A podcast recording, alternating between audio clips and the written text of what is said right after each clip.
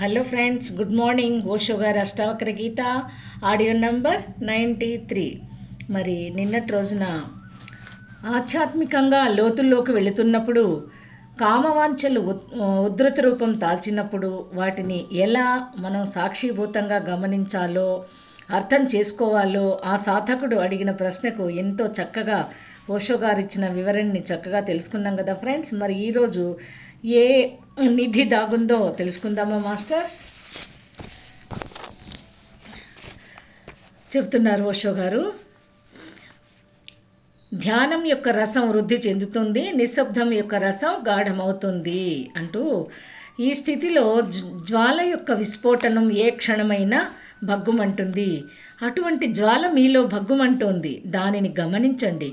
దానిని అణచివేయకండి. లేదంటే అది మళ్ళీ మీలోకి వెళ్ళిపోతుంది. దాని నుంచి స్వతంత్రులవడానికి మీరు అతి చేరువలో ఉన్నారు. దానిని అణచివేయకండి. లేదంటే ఆ దాస్యం మళ్ళీ మొదలవుతుంది. ఏదైతే అణచివేయబడిందో అది మళ్ళీ మళ్ళీ భగ్గుమంటుంది. మీరు నిర్బంధంగా కిందికి తోసేసినది మళ్ళీ మళ్ళీ వస్తుంది. దానిని వెళ్ళిపోనివ్వండి.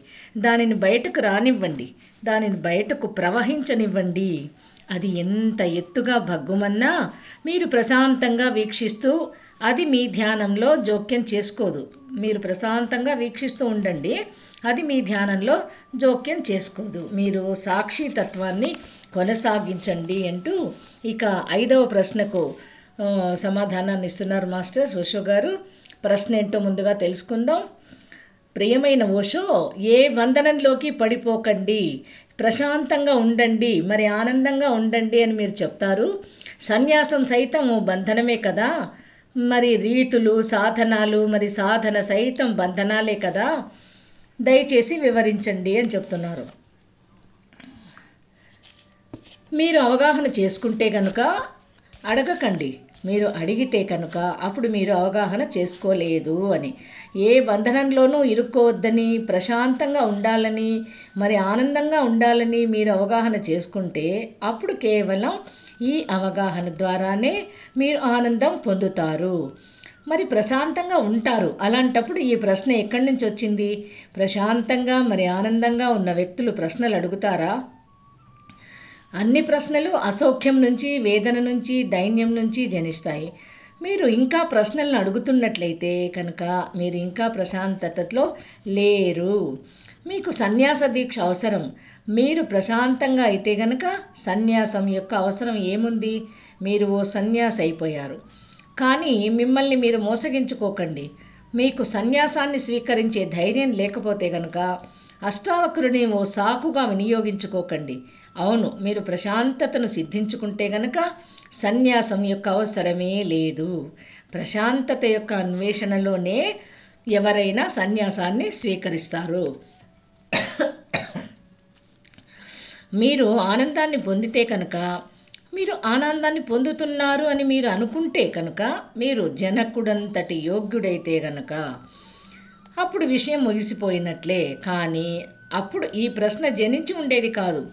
జనకుడు ప్రశ్నలు అడగలేదు. జనకుడు అన్నాడు అద్భుతం గురుదేవా! అయితే నేను విముక్తుడినైపోయాను ఇప్పటిదాకా నేను మాయ యొక్క వశంలో ఎలా ఉన్నాను అనేది ఆశ్చర్యకర విషయం. మీరు జనకుడిలా సంసిద్ధులై ఉంటే గనుక మీరంటారు నేను ఆశీర్వదించబడ్డాను. నేను విముక్తుడనయ్యాను. ఇప్పటి వరకు నేను మాయ యొక్క వశంలో ఉన్నాను. మీరు మీ ప్రశ్నను ఇలా అడుగుతూనే అడుగుతూ ఉండరు. సత్యం ఏమిటంటే మీ మనస్సులో మీకు సన్యాసం తీసుకోవాలనే కోరిక ఉంది కానీ మీకు ఆ ధైర్యం లేదు. అష్టావక్రుడు చెప్పినది వింటూ ఉన్నప్పుడు మీరు అనుకుంటారు సన్యాసం అనేది ఓ బంధనం అనేది తెలుసుకోవడం బాగుంది. ఇప్పుడు దానిలోకి వెళ్ళాల్సిన అవసరమే లేదు. మీరు మీ ఇతర బంధనాలను వదిలేస్తారా? లేక కేవలం సన్యాసపు బంధనాన్ని మాత్రమేనా? మరి మీరు ఇంకా ఓ సన్యాసి కాలేదు.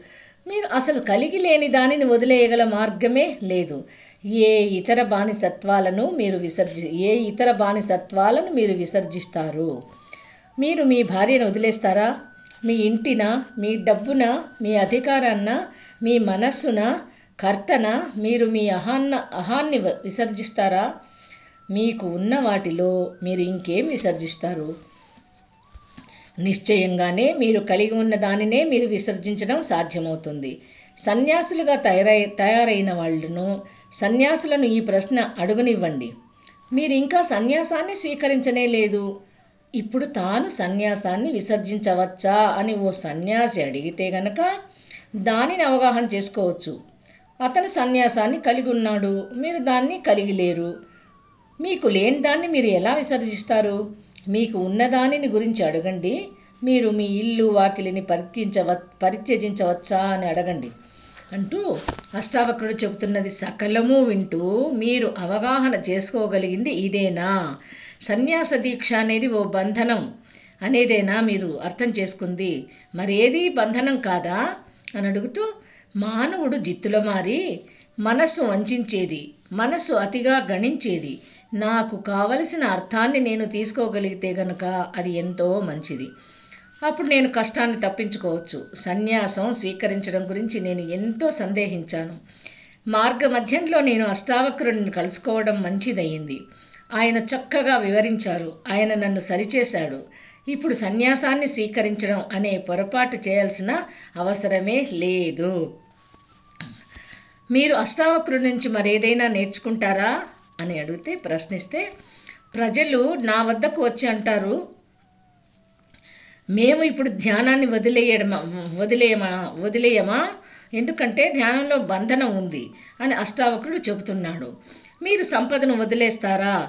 మీరు అధికారాన్ని వదిలేస్తారా? లేదా కేవలం ధ్యానాన్ని మాత్రమేనా? ధ్యానం అనేది ఇంకా సంభవించనే లేదు. కానీ మీరు దానిని వదిలేస్తారా? ధ్యానం సంభవించి ఉంటే మరి మీరు నేను దాన్ని వదిలేయాలా అని అడిగితే గనక నేను చెప్తాను దాన్ని వదిలేయండి అని.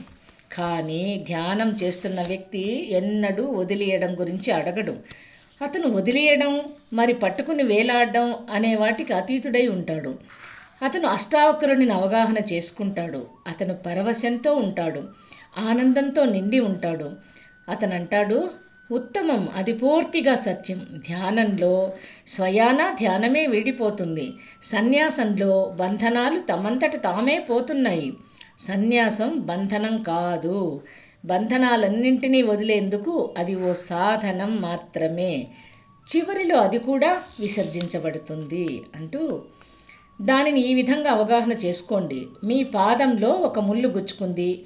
అప్పుడు మీరు మొదటి దానిని బయటకు తీసేందుకై మరొక ముళ్ళును ఓ సూదిలా వినియోగిస్తారు. రెండవ ముళ్ళు కూడా ఒకే ముళ్ళు.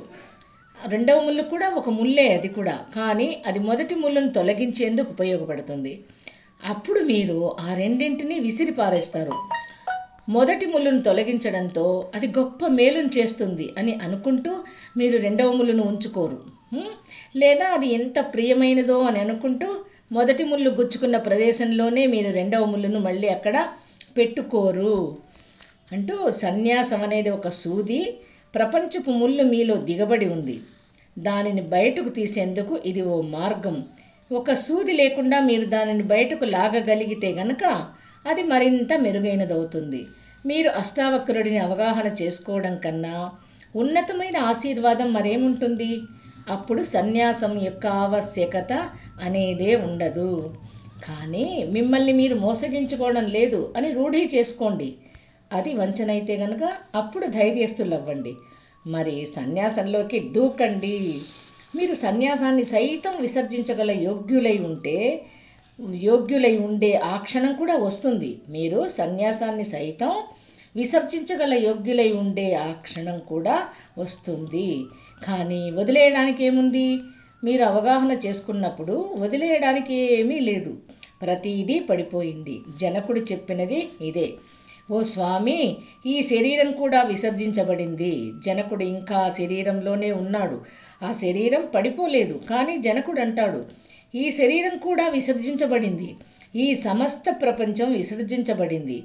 సకలము విసర్జించబడింది. నేను పూర్తిగా నిస్సంగుడినై భావోద్వేగాలకు అతీతుడనై ఉన్నాను మీ బోధనలో ఎంతటి మహోత్కృష్ట నైపుణ్యం ఉంది? ఏమి కళ? ఏమి ఏమీ సంభవించలేదు. నేను రాజసౌధాన్ని వదిలి వెళ్ళలేదు ప్రపంచాన్ని వీడిపోలేదు. శరీరాన్ని వదిలేయలేదు. మరైనా కానీ నేను అన్నింటినీ వదిలేశాను. మీరు దానిని అవగాహన చేసుకున్న రోజు వదిలేసేందుకు ఏమీ లేదు. ప్రపంచం లేదు మరి సన్యాసము లేదు. ప్రపంచాన్ని పట్టుకుని వేలాడేందుకు ఏదో ఉంది అని అనుకునే మనిషికి మాత్రమే వదిలేయడం అనే భావన కలుగుతుంది అని చెప్తూ పరిత్యజించడం అనేది కేవలం మమేకమైపోయి ఉండడం అనే దాని యొక్క నీడ. పరిత్యజించడం అనేది కేవలం మమేకమైపోయి ఉండడం అనే దాని యొక్క నీడ.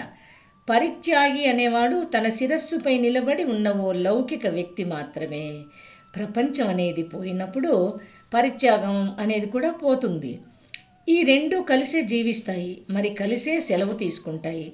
ఇందువలననే మీరు పరిత్యజించిన వారి పాదాల వద్ద ప్రాపంచికులను చూస్తారు.